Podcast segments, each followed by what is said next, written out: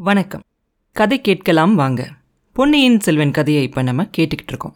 வயசான காலத்தில் கல்யாணம் பண்ணிக்கிட்டதை பற்றி பல பேர் பலவிதமாக பேசிக்கிட்டு இருந்தாங்க அப்படிங்கிறது பழுவேட்டரையருக்கு ஏற்கனவே தெரிஞ்ச ஒரு விஷயந்தான் அப்படி பேசினவர்களில் ஒருத்தர் குந்தவை பிராட்டி அப்படிங்கிறதும் அவருக்கு ஏற்கனவே தெரிஞ்ச ஒரு விஷயம். ஆனால் குந்தவை சொன்ன விஷயத்த இதுவரைக்கும் அவர்கிட்ட யாரும் இந்த மாதிரி இவ்வளோ பச்சையாக சொன்னதே கிடையாது.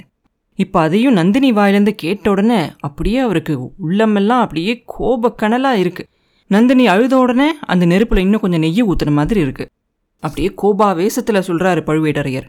என் கண்ணே அந்த சண்டால பாதகி அப்படியா சொன்னா? என்னை கிளை எரும மாடுன்னா சொன்னா? இருக்கட்டும் இருக்கட்டும். அவளை என்ன செய்கிறேன் பாரு. எரும மாடு அள்ளிக்கொடிய காலில் வச்சு நசுக்கின மாதிரி அவளை நசுக்கிறனா இல்லையான்னு பாரு. இன்னும் அவளை அவளை அப்படின்னு என்ன பேச முடியாமல் கோபத்தால் தத்தளிக்கிறாரு. உடனே நந்தினி வந்து அப்படியே அவரை சாந்தப்படுத்துகிறா அவரோட இரும்பு கைகளை அவரோட பூ போல கைகளால் பிடிச்சிக்கிட்டு சொல்கிறா நாதா எனக்கு நேர்ந்த அவமானத்தை நீங்கள் பொறுக்க மாட்டீங்க அப்படிங்கிறது எனக்கு நல்லா தெரியும். ஆனால் ஒரு யானையோட மண்டையை பொழந்து அதோட ரத்தத்தை குடிக்கிற வலிமை உள்ள சிங்கம் நீங்கள் கேவலம் போயும் போயும் ஒரு பூனை மேலேயா போய் பாயறது? மாயமும் மந்திரமும் செஞ்சுதான் அவ எல்லாரையும் ஆட்டி வைக்கிறா. இந்த சோழ ராஜ்யத்தையே ஆட்டி வைக்கிறா. அதனால அதே மாதிரி ஒரு மாய மந்திரத்தால தான் அவளையும் ஆட்டி வைக்க முடியும் அவளை அடக்க முடியும். உங்களுக்கு விருப்பம் இல்லைன்னா சொல்லுங்க இன்னைக்கே நான் இந்த மாளிகை விட்டு போயிடுறேன் அப்படின்னு சொல்லுவான். அவ்வளோதான் பழுவேட்டையரோட கோபமெல்லாம் மாறி அப்படியே மோகமாக மாறிடும் வேண்டாம் வேண்டாம் நீ ஆயிரம் மந்திரவாதிகளை வேணாலும் வச்சுக்கோ எத்தனை பேரை வேணாலும் கூட்டிகிட்டு வா ஆனால் நீ இங்கேருந்து போக வேண்டாம். நீ என்னோட உயிர் இல்லையா? இப்போ நீ என்னை விட்டு விலகி இருக்கிறதே எனக்கு ரொம்ப சிரமமாக இருக்குது எப்போ பார்த்தாலும் ஏதோ நோன்பு விரதம்னு சொல்லிக்கிட்டே இருக்க. உனக்கு எவ்வளோ மந்திரம் தெரியுது? எனக்கு ஏதாவது ஒரு மந்திரம் சொல்லி கொடுக்கக்கூடாதா இதுக்காக?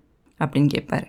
நாதா உங்கள் கையில் வாலும் வேலும் இருக்கும்போது மந்திரம் எதுக்கு? என்ன மாதிரி பெண்களுக்கு தானே அதெல்லாம் வேணும்? உங்களுக்கெல்லாம் அதெல்லாம் தேவையில்லை அப்படின்னு சொல்லுவான் நந்தினி. உடனே அவரு கண்ணே உன்னோட பவள வாயை திறந்து நாதா அப்படின்னு நீ சொல்லும்போதே என் உடம்பெல்லாம் சிலிர்த்து போகுது. என் கையில் இருக்க வாலும் வேலையெல்லாம் வச்சு நான் பகைவர்களோட தான் போர் செய்ய முடியும். அதெல்லாம் வச்சு இந்த கொடி மண்டபத்தில் நான் என்ன செய்வேன்? நம்ம ரெண்டு பேருக்கும் முறைப்படி கல்யாணம் ஆகி ரெண்டரை வருஷம் ஆகுது.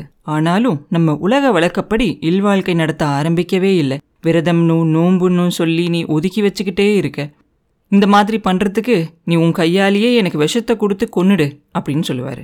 நந்தினி உடனே அவ காது ரெண்டையும் பொத்திக்கிட்டு ஐயோ இந்த மாதிரி கொடிய வார்த்தைகள் எல்லாம் பேசாதீங்க. இன்னொரு தடவை இந்த மாதிரி சொன்னீங்கன்னாக்க நானே விஷத்தை குடிச்சு செத்து போயிடுவேன் அதுக்கப்புறம் நீங்கள் நிம்மதியாக இருங்க அப்படின்னு சொல்லுவாள். இல்லை இல்லை இனி நான் அப்படி ஒன்றுமே சொல்ல மாட்டேன். என்னை மன்னிச்சிரு. நீ விஷம் கொடுத்து இறந்து போயிட்டீன்னா என் மனசு நிம்மதியாகுமா?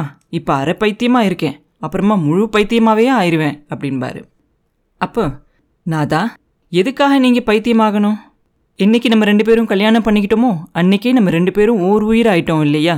எதுக்காக இந்த உடலை பற்றி இது பண்ணுறீங்க நீங்கள் இந்த உடம்புனுங்கிறது மண்ணால் ஆன ஒன்று தானே அப்படின்னு கேட்பா அப்போ அவர் திரும்பி என்ன சொல்லுவார்? நிறுத்து நிறுத்து. உன்னோட இந்த மாதிரி கொடுமையான வார்த்தைகள் எல்லாம் நிறுத்து. மண்ணால் ஆன உடம்புன்னு மாத்திரம் சொல்லவே சொல்லாத. அந்த பிரம்மதேவன் நிறைய பெண்களை படைச்சிருக்கார். மிச்ச பெண்களெல்லாம் படைக்கும்போது அவர் மண்ணாலையும் செஞ்சுருக்கலாம் கல்லாலையும் செஞ்சுருக்கலாம் சுண்ணாம்பாலையும் செஞ்சுருக்கலாம் கரியையும் சாம்பலையும் கலந்து வேணாலும் செஞ்சுருக்கலாம். ஆனால் உன்னோட திருமேனியை பிரம்மா எப்படி செஞ்சுருக்கான் தெரியுமா? தேவலோகத்து மந்தார மரத்தில் இருந்து உதிர்ந்த மலர்களெல்லாம் சேர்த்து வச்சான். தமிழகத்தில் வந்து செந்தாமரை மலர்களெல்லாம் பறித்து சேர்த்து வச்சான். சேர்த்து வச்ச இந்த மலர்கள் எல்லாத்தையும் தேவலோகத்தில் தேவாமிரதம் வச்சிருக்கிற அந்த தங்க கலசத்தில் போட்டான். அமுதமும் மலர்களும் ஊறி கலந்து அது ஒரு குழம்பா மாறுச்சு. அதுக்கப்புறம் அதில் வெண்ணிலாவோட கிரகங்கள் எல்லாம் சேர்த்தான். அதோட நிறுத்தினானா? இல்லை. பண்டை தமிழகத்தில் இருக்க பாணர்களை கூட்டிட்டு வந்து யாழ் வாசிக்க செஞ்சான். அந்த யாழோட இசையையும் சேர்த்தான். அப்படி பண்ண ஒரு அற்புதமான கலவையால் தான் உன்னோட திருமேனியை வந்து படைச்சான் அந்த பிரம்மதேவன் அப்படின்னு சொல்லுவார். அவர் சொல்லி முடிக்கிறதுக்குள்ளாரையே நந்தினி சொல்லுவா நாதா ஏதோ பிரம்மா பக்கத்திலேயே இருந்து பார்த்த மாதிரி பேசுறீங்க. இந்த வர்ணனைக்கெல்லாம் நான் ஒருத்தி தான் கிடைச்சனா என்ன? உங்களை கல்யாணம் பண்ணிக்கிட்ட நிறைய பெண்ணரசிகள் அந்த புறத்தில் இருக்காங்க இல்லையா? அவங்க கிட்ட போய் சொல்றது இதை பற்றியெல்லாம் அவங்களோடலாம் நீங்கள் எவ்வளோ வருஷமா குடும்பம் நடத்துறீங்க? என்ன கல்யாணம் பண்ணிக்கிட்டு ஒரு ரெண்டரை வருஷம் தானே ஆகுது. அப்படின்னு அவ சொன்ன உடனே பழுவேட்டரையர் அவரோட உள்ளத்தில் பொங்கி வந்த அத்தனை உணர்ச்சிகளையும் சேர்த்து நந்தினி கிட்ட சொல்கிறாரு நந்தினி என் அந்தபுரத்தில் இருக்கிற மாதரசிகளை பற்றியெல்லாம் சொன்னியே.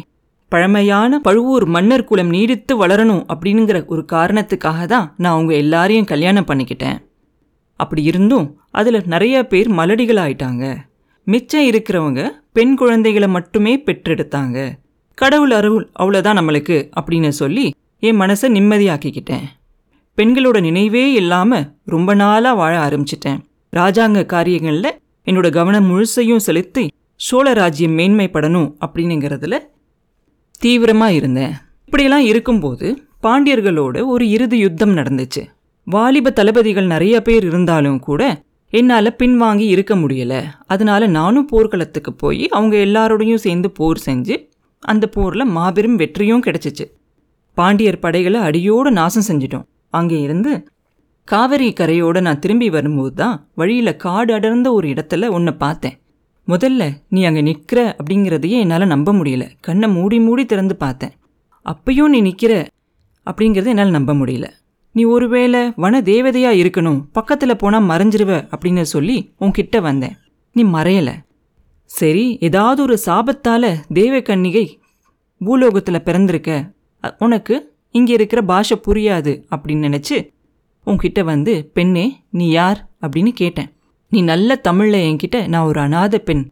உங்ககிட்ட அடைக்கலம் கேட்குறேன். என்னை காப்பாத்துங்க. அப்படின்னு கேட்டேன். உன்னை பல்லக்கில் ஏற்றி அங்கிருந்து நான் இங்கே கூட்டிகிட்டு வந்தேன்.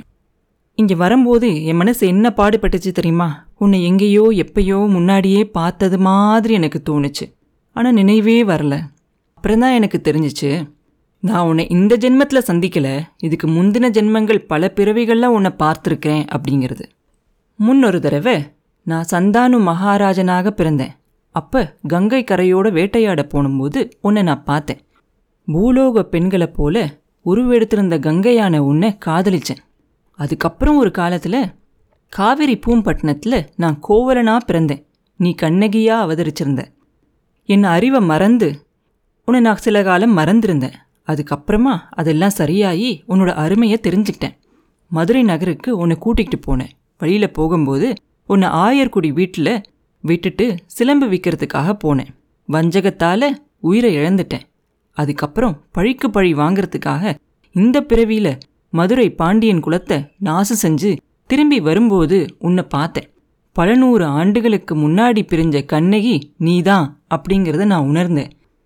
அப்படின்னு சொல்கிறாரு இப்படியெல்லாம் அவர் சொல்லிக்கிட்டு இருக்கும்போது நந்தினி அவளோட முகத்தை வேற பக்கமாக பார்த்துக்கிட்டு இருக்கா அதனால் அவள் முகத்தில் அப்போ என்னென்ன பாவங்கள் தோணுச்சு அப்படிங்கிறத அவர் கவனிக்கலை. அப்படி அவர் கவனிச்சிருந்தா அவர் தொடர்ந்து பேசியிருக்கவே மாட்டார். மூச்சு விடுறதுக்காக அவர் கொஞ்ச நேரம் நடுவில் நிறுத்தும் போது அவர் பேச்ச நந்தினி அவரை பார்த்து நாதா நீங்கள் சொன்ன உதாரணங்கள் எல்லாம் அவ்வளோ பொருத்தமாகவே இல்லை. எல்லாமே ஒரே அபசகுனமாக இருக்கு. வேணும்னா உங்களை மன்மதன்னும் என்னை ரதினும் சொல்லுங்க. அப்படின்னு சொல்லி லேசாக சிரிப்பா. உடனே பழுவேட்டரையருக்கு ஒரே சந்தோஷமாயிரும்.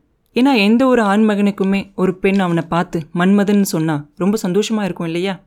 உடனே அவரு நந்தினி கிட்ட கண்மணி உன்னை ரதி அப்படின்னு வேணும்னா சொல்லு. அது ரொம்ப பொருத்தமான ஒரு விஷயம். ஆனா என்ன மன்மதன்னு சொல்றது கொஞ்சம் கூட பொருத்தமே இல்லாத ஒரு விஷயம். உன்னோட அன்பால் அப்படி சொல்ற அப்படிம்பாரு. நந்தினி உடனே நாதா என்னோட கண்களுக்கு நீங்க தான் மன்மதன்.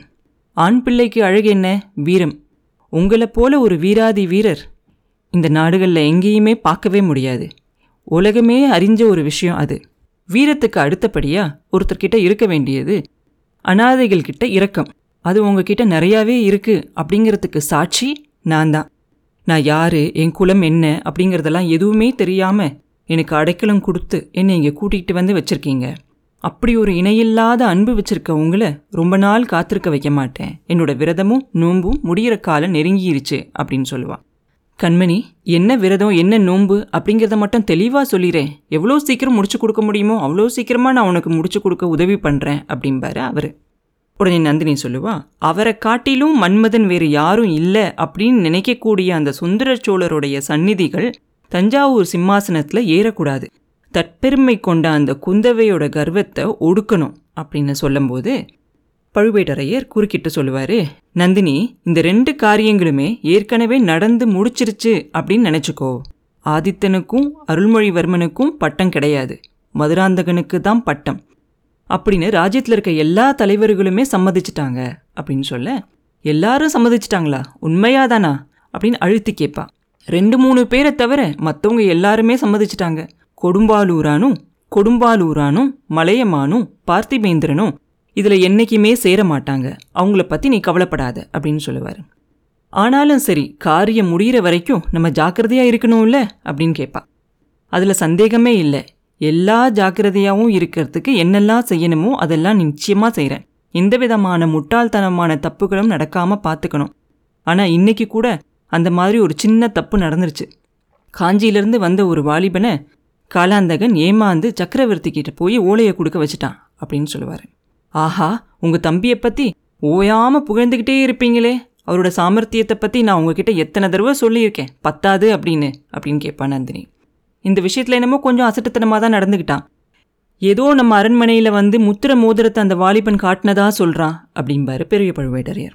ஏமாந்து போனவங்க இப்படி தான் ஏதாவது ஒரு காரணம் சொல்லுவாங்க.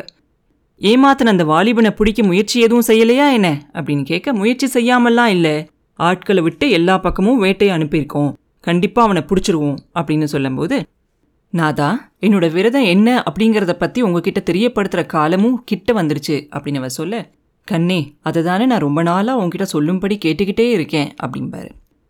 அந்த அசட்டு பிள்ளை மதுராந்தகன் இருக்கான் இல்லையா அவன் பட்டத்துக்கு வரதுனால என்னோட விரதம் ஒன்றும் நிறைவேறிடாது அப்படின்னு சொல்ல வேறு எதனால் நிறைவேறும்? உன்னோட விருப்பம் என்ன அப்படின்னு சொன்னீன்னா அதை நானே நிறைவேற்றி வைப்பேன் அப்படின்னு கேட்பாரு பழுவேட்டரையர்.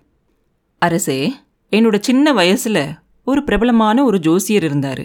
அவர் என்னோட ஜாதகத்தை பார்த்துட்டு சொன்னார் பதினெட்டு வயசு வரைக்கும் நிறைய இன்னல்கள் இருக்கும் என் வாழ்க்கையில் அப்படின்னு சொன்னார். பதினெட்டு வயசுக்கு அப்புறமா திசை மாறும். இணையில்லாத ஒரு உன்னதமான ஒரு பதவியை நான் அடைவேன் அப்படின்னு அவர் சொன்னார் அப்படின்னு அவர் சொல்லிகிட்டு இருக்கும்போதே அவர் சொன்னதெல்லாம் உண்மைதானே? அந்த ஜோசியர் யாருன்னு சொல்லு. அவருக்கு நான் நிறைய பரிசுகளெல்லாம் தரேன் அப்படின்னு சொல்லுவார். உடனே அவ நாதா அப்படிங்க. இவர் கண்மணி அப்படிங்க. இன்னும் அந்த ஜோசியர் என்னெல்லாம் சொன்னார் அப்படிங்கிறதையும் சொல்லட்டுமா? அப்படின்னு கேட்பா. கட்டாயம் சொல்லு. சொல்லியே தீரணும் அப்படிம்பாரு பழுவேட்டரையர். என்னை கைப்பிடிச்சு கல்யாணம் பண்ணிக்கிட்ட கணவர் மணிமகுடம் தரித்து ஒரு பெரிய சாம்ராஜ்யத்தோட சிம்மாசனத்தில் ஐம்பத்தி ஆறு தேசத்து ராஜாக்களும் வந்து அடிப்பணியற அளவுக்கு ஒரு சக்கரவர்த்தியா இருப்பாரு அப்படின்னு அந்த ஜோசியர் சொல்லியிருக்காரு. அது நிறைவேறுமா? அப்படின்னு கேட்பா பழுவேட்டரையரோட காதில் இந்த வார்த்தைகள் எல்லாம் விழுந்ததும் அவருக்கு முன்னால் இருந்த நந்தினியும் அவ உட்கார்ந்திருந்த அந்த பட்டு மெத்தையும் அப்படியே சுத்துது. எதிரில் இருந்த அந்த இருட்டு தோப்பும் அப்படியே சுத்துது. நிலா கதிரில் அந்த மரங்களோட உச்சிகளும் அப்படியே சுத்துது. வானத்தில் இருக்க நட்சத்திரங்களும் சுத்துது. ரெண்டு புறத்தில் இருக்க மாளிகைகளும் சுற்றுது உலகமே சுற்றுது அவருக்கு. அப்புறம் என்ன நடந்தது அப்படிங்கிறத அடுத்த பதிவில் பார்ப்போம். மீண்டும் உங்களை அடுத்த பதிவில் சந்திக்கும் வரை உங்களிடமிருந்து விடைபெறுவது உண்ணாமலே பாபு. நன்றி.